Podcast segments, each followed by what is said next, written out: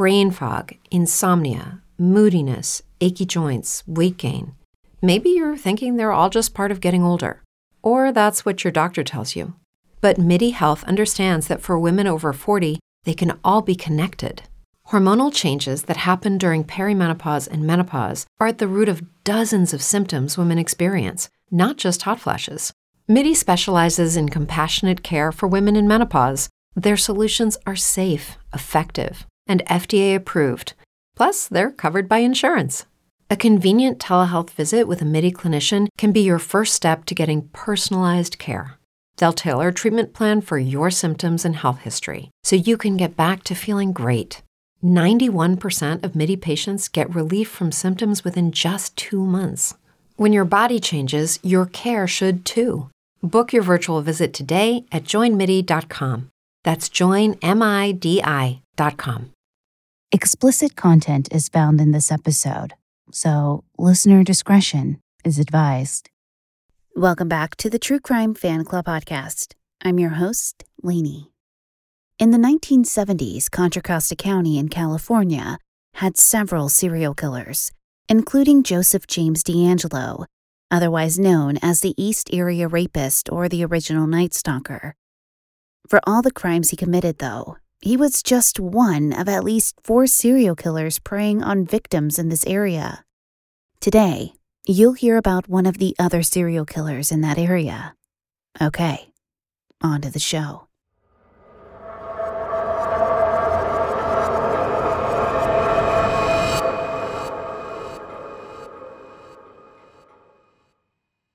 On November 14, 1972, 19 year old Maureen Field ended her shift at the Pleasant Hill Kmart and was supposed to get a ride home from her father. However, by the time he arrived from their home in nearby Moraga, she had already accepted a ride from someone else.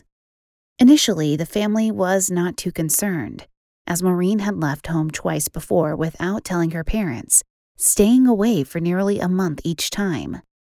However, in the past, she had stayed in contact with her younger sister, Loretta, but Loretta did not hear from Maureen this time. Adding to the growing panic, two days after she went missing, the family received a phone call from an unidentified man who said, I'm calling about your daughter. She is dead, and I killed her. A friend of Maureen's cautioned police that it might have been a prank caller who made the call at Maureen's request. However, Maureen had told a coworker the day she disappeared that a man had been demanding Maureen to date him. Maureen had described the man as around 27 years old, medium height, with black hair and a mustache. At the time, Maureen was one of three girls missing from the area. On December 1, 1969, Elaine Davis of Walnut Creek went shopping with her mother. Her mother dropped Elaine off at home and left to pick up Elaine's father. By the time her parents had returned home, Elaine had disappeared. She had apparently been kidnapped through a rear sliding glass window. Elaine's three year old sister cried and told their mother they took her and she didn't want to go. The next day, a hitchhiker came forward and told police he had been picked up the night before, and there was a young blonde girl in the back seat, crying.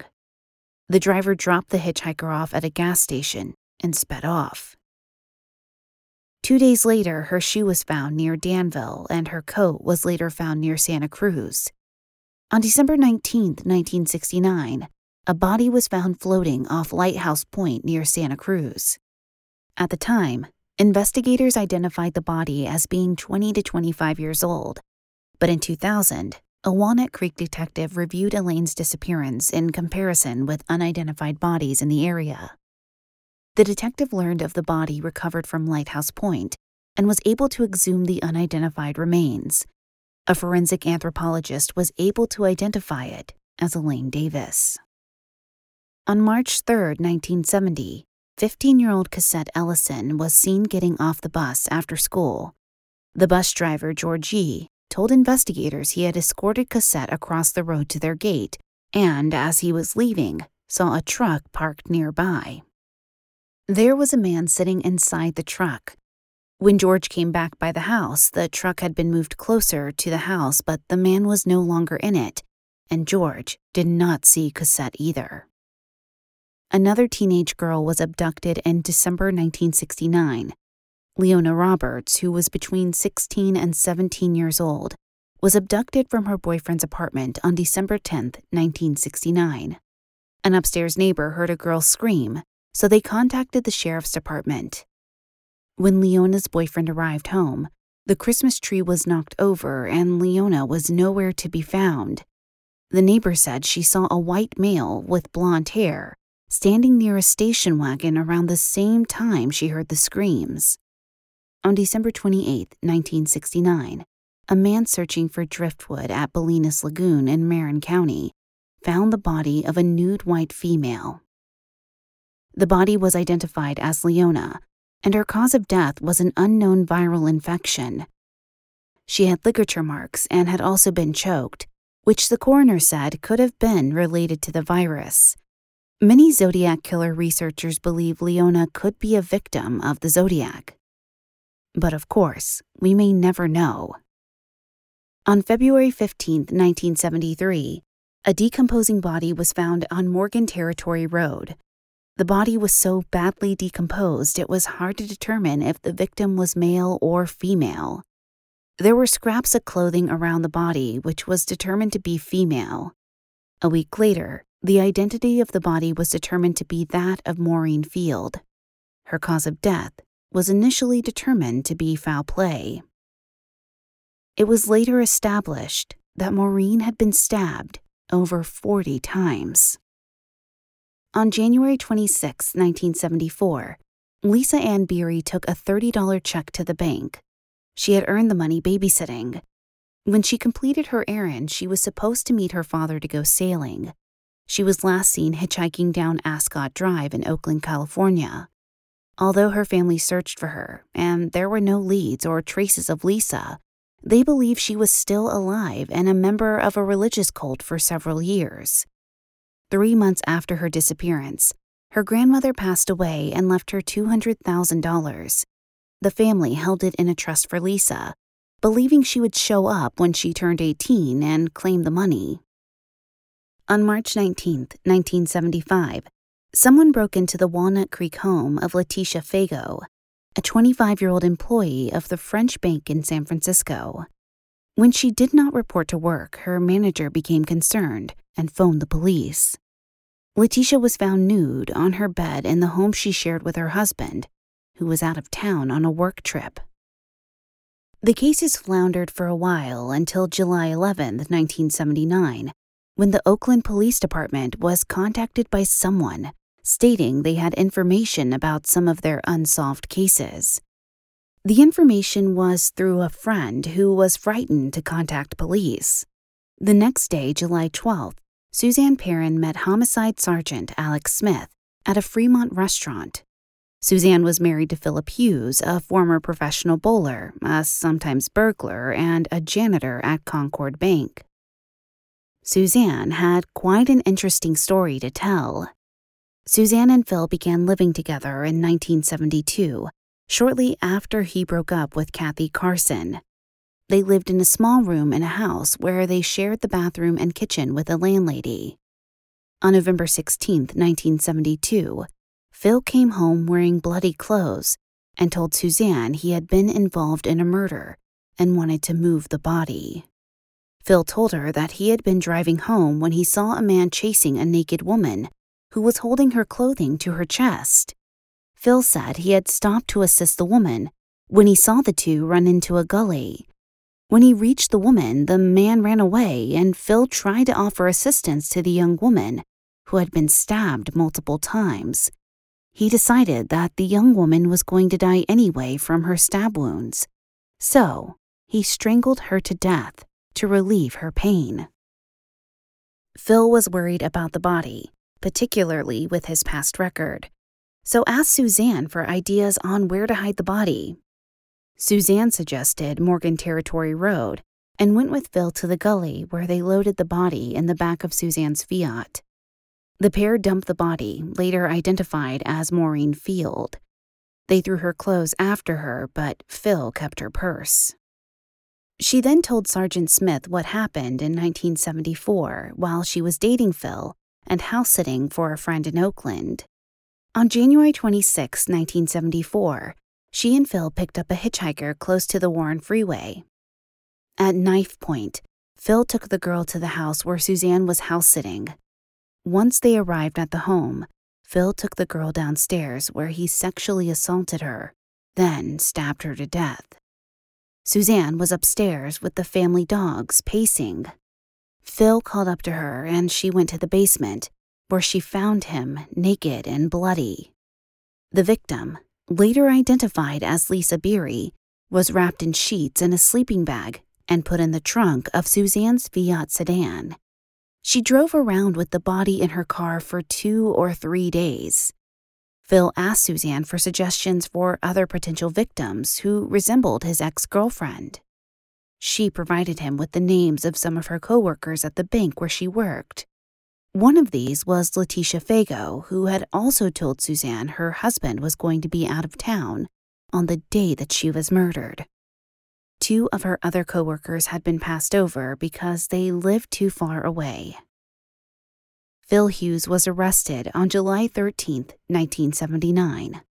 Officers approached him as he was leaving work and told him he was under arrest. He asked for what, and they explained for the murder of Lisa Ann Beery. Phil was extremely calm and didn't say anything after that. Over the weekend, after Suzanne met with Sergeant Smith, she led them to a grassy hill, believing it was where they had dumped Lisa Beery. On Wednesday, July 17, 1979, investigators searched a one acre area in the Rheem Valley near Moraga using shovel and picks. Nothing was found, so a bulldozer was called in. Her remains were found in Rheem Valley later that week. When police searched the home of Phil Hughes and Suzanne Perrin, they recovered property belonging to Maureen and Letitia. The property belonging to Letitia was a diamond, which Phil had given to Suzanne. Maureen's purse and identification were found in Phil's car, seven years after she had been murdered. Suzanne told police that Phil had abused her for several years. She said he had forced strangulation sex on her at least 230 times. Before they had sex in this manner, she would apply deep red lipstick to please him. Then, would subject to being choked until the blood vessels in her eyes broke. She kept the information about the murders to herself for years because she says she was afraid of him and felt programmed by him. She had been nearly drowned by him on several occasions as part of his sexual fantasies. One time, he fashioned a noose out of her nightgown and hung her from a closet rod. Another time, he spent three days taking Polaroids of her in various simulated death scenes. He poured ketchup on her to look like blood and also bought her a special padded bra so he could stab her in the chest without actually inflicting bodily damage. Suzanne later testified that Phil had proposed to her just two days after another girl turned him down. Phil also had Suzanne regularly purchase pornographic and trashy detective magazines. He told her he read them to learn various ways to kill people. Phil and Suzanne shared a home with two other women, they had seven horses and goats, and their home was out of place among the other well kept homes in the area. In the unkempt front yard, piles of computer paper were scattered about, a broken down horse trailer grew in the weeds, and a bag of multiple bowling balls sat forgotten. One of the roommates was questioned, and she described Phil as outgoing. However, when questioned about potential abuse he subjected Suzanne to, she refused to answer, saying, I don't want to get into that. The neighbor behind them described Phil as sullen and said the only contact she really had with any of the residents was if their goats got out and came onto her property. She often drove them back into the fence by throwing rocks at them and would ask Phil to fix the fence, but he never did. Suzanne was asked why she came forward after so many years, Shortly before speaking with the police, she had started dating a man she trusted enough to tell about the murders. Her boyfriend, convinced her to talk to a friend of his who was a detective. However, many years later, Maureen Field's brother, Joseph, scornfully said Suzanne only came forward because she was jealous of how attached Phil was becoming to his victims. Indeed, not long before Suzanne was involved in a new relationship, a new woman had entered Phil's life and the couple's bed. Suzanne called this new woman Holly, a second wife. She had complained to Phil, who brushed her off, saying that if he broke off the relationship with Holly before the end of five years, Holly would be one of his victims. He even had a plan to break into the office where Holly was a night janitor, kill her, and steal a few items to make it appear to be a burglary gone bad. After Phil was arrested, Suzanne told Holly she thought she would have been his next victim.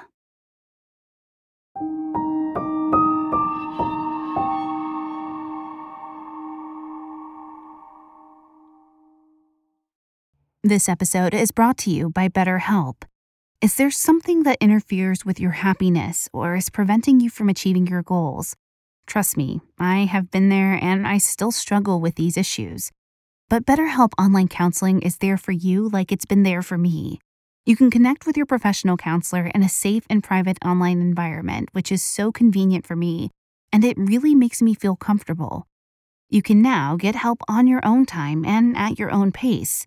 You can schedule secure video or phone sessions, plus chat and text with your therapist whenever you need to. They have licensed professional counselors who are specialized in LGBTQ matters grief, self esteem, trauma, relationships, anxiety, you name it. Anything you share with them is confidential. And if you're not happy with your counselor for any reason, you can request a new one at any time at no additional charge. They have over 3,000 U.S. licensed therapists across all 50 states, and they're available worldwide.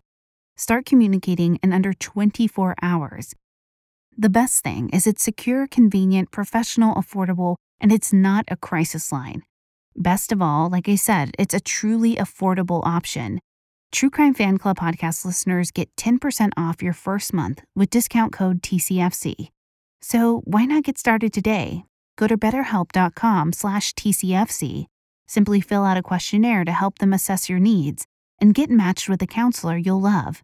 That's betterhelp.com slash TCFC to get 10% off your first month. Today's episode is brought to you by Beekeepers Naturals. Beekeepers is on a mission to reinvent your medicine cabinet with clean remedies that actually work.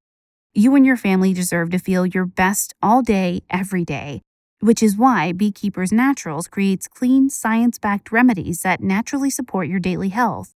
Like Bee Soothe Cough Syrup, the truly clean cough syrup that helps you get back on your feet. I try as much as possible to keep my voice healthy by using Bee Soothe for throat and immunity support, and the flavor is so much better than your standard cough syrup. It's naturally powered by nature's most powerful immune supporters pure buckwheat honey, elderberry, chaga mushroom, bee propolis, and olive leaf extract. But Bee Soothe cough syrup isn't the only beekeeper's product I love. My family is obsessed with Bee Elixir Brain Fuel. It helps to naturally beat brain fog, find your flow, and deliver your A game. We all take one shot first thing in the morning to stay energized, on task, and focused all day. So, are you ready to upgrade your medicine cabinet? This amazing cough syrup always sells out quickly. So don't delay, get yours today. Check out Beekeepers Naturals to try Bee Soothe cough syrup and discover other clean remedies your family will love. You can save 15% on your first order today by going to beekeepersnaturals.com slash true crime. That's B-E-E-K-E-E-P-E-R-S-N-A-T-U-R-A-L-S dot com slash T-R-U-E C R I M E, to get 15% off. Meet your new medicine cabinet with Beekeepers Naturals.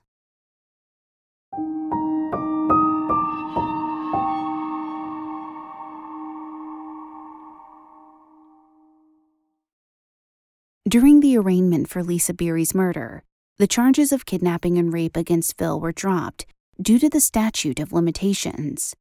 Phil's public defender, James McWilliams, said he was not prepared to enter a plea. Therefore, Judge Roderick Duncan submitted a court entered plea of not guilty. The trial for Lisa's murder was held in Alameda County since she was killed in Oakland. The other two cases were from Contra Costa County. Phil went to trial for Lisa's murder first in April 1980. A very surprising witness appeared during the trial Phil Hughes's mother, Stella Hughes. Stella appeared on the stand wearing dark glasses and was only in the courtroom for 20 minutes.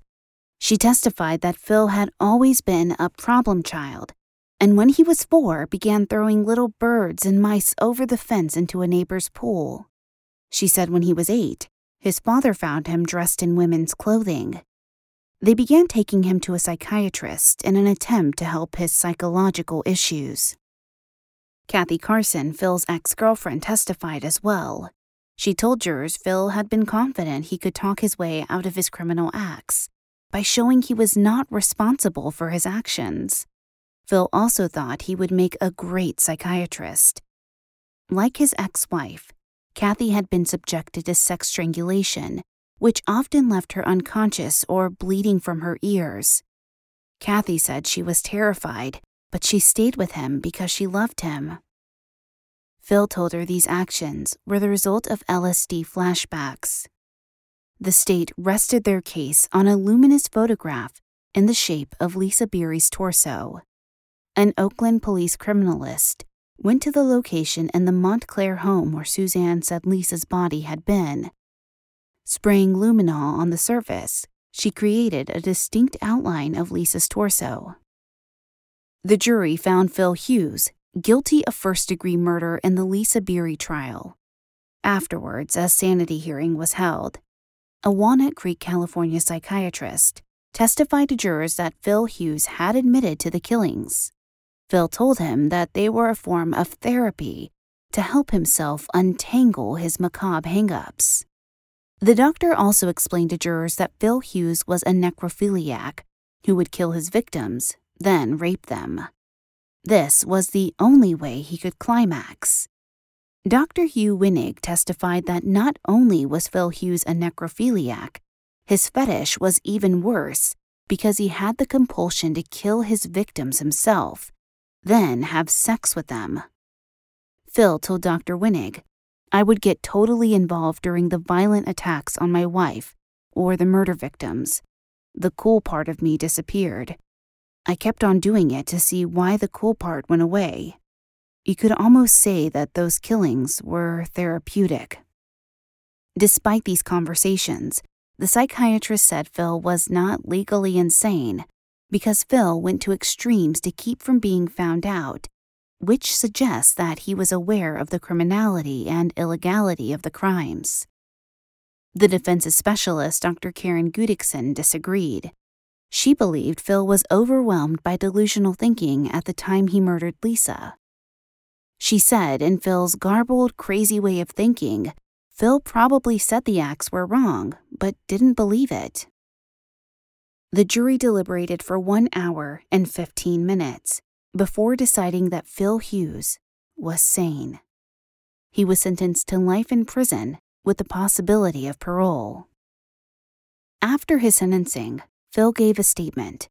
He said he remembered enough of the murder to know that, quote, I am responsible for her death. However, he told probation officials he had no knowledge of why he killed Lisa. Quote, if I was aware of the why in 1974, the killing would never have happened. He continued by saying, The best way I can say is that due to severe emotional stress, I behaved in an erratic and uncontrolled manner at times, and it was during such a time that the killing of the Beery girl took place. He rationalized his actions by saying that his biggest problem in 1974 was my inability to make a choice between two women who I loved, or at least I thought I did. I could not seem to resolve my problem, and the stress became so great that I began to strangle each one of them in attacks which were unprovoked. Of Lisa Beery, he also said, I did not know the girl who was killed, and I am sure that she was a completely innocent victim of whatever I was at the time. It was never my intention to hurt the girl, at least consciously. I have been totally a person who can't stand to see anyone hurt. The prosecutor told the judge Hughes is one of the most dangerous persons to ever be convicted of murder in Alameda County. He believed Phil was responsible for more than the three killings that he was charged with. The prosecutor told the State Board of Prison Terms never to parole Phil, although he was eligible seven years after his sentencing. The prosecutor said, Philip Hughes is a cold blooded, vicious killer who will always be a threat to human life, and he should never be released from prison. However, the defense said he was controlled by pressures that confused his mind and reason. They further said Phil Hughes was not a cold blooded killer. The judge sentenced Phil to life not only for the crime, but also for the anxiety, suffering, and sorrow he had caused throughout his life. The trial for the murders of Maureen Field and Letitia Fago were held in October 1980. Much of the same information was provided. Psychologists said that Phil had mutilated dolls when he was eight years old, stuck pins in bugs, and then as a teenager, acted out death scenes. After several weeks of testimony, closing arguments took place. The district attorney said the murders of Maureen and Letitia were textbook examples of first degree murder. He told the jury if you can live with the verdict of manslaughter in a case such as this, with these facts, then no man, anywhere, any place, has been guilty of murder. He reminded them of the details of Letitia's murder and also that Phil actively hunted victims. Defense attorneys pointed to Phil's mental problems stating Phil Hughes was in a state of dissociation when the murders took place. The defense said of the psychologist, they said he didn't know the difference between life and death, didn't know if he was alive, had a total inability of expressing feelings, and thought that when you die, your body assumes another form or body. The district attorney rebuked this line of thought, saying no one could know for certain if Phil was in a state of diminished capacity or not, and even if he was, no one could say it was 50% or 90%, citing there was no scientific method to this. The jury began deliberations, which took two and a half days to complete.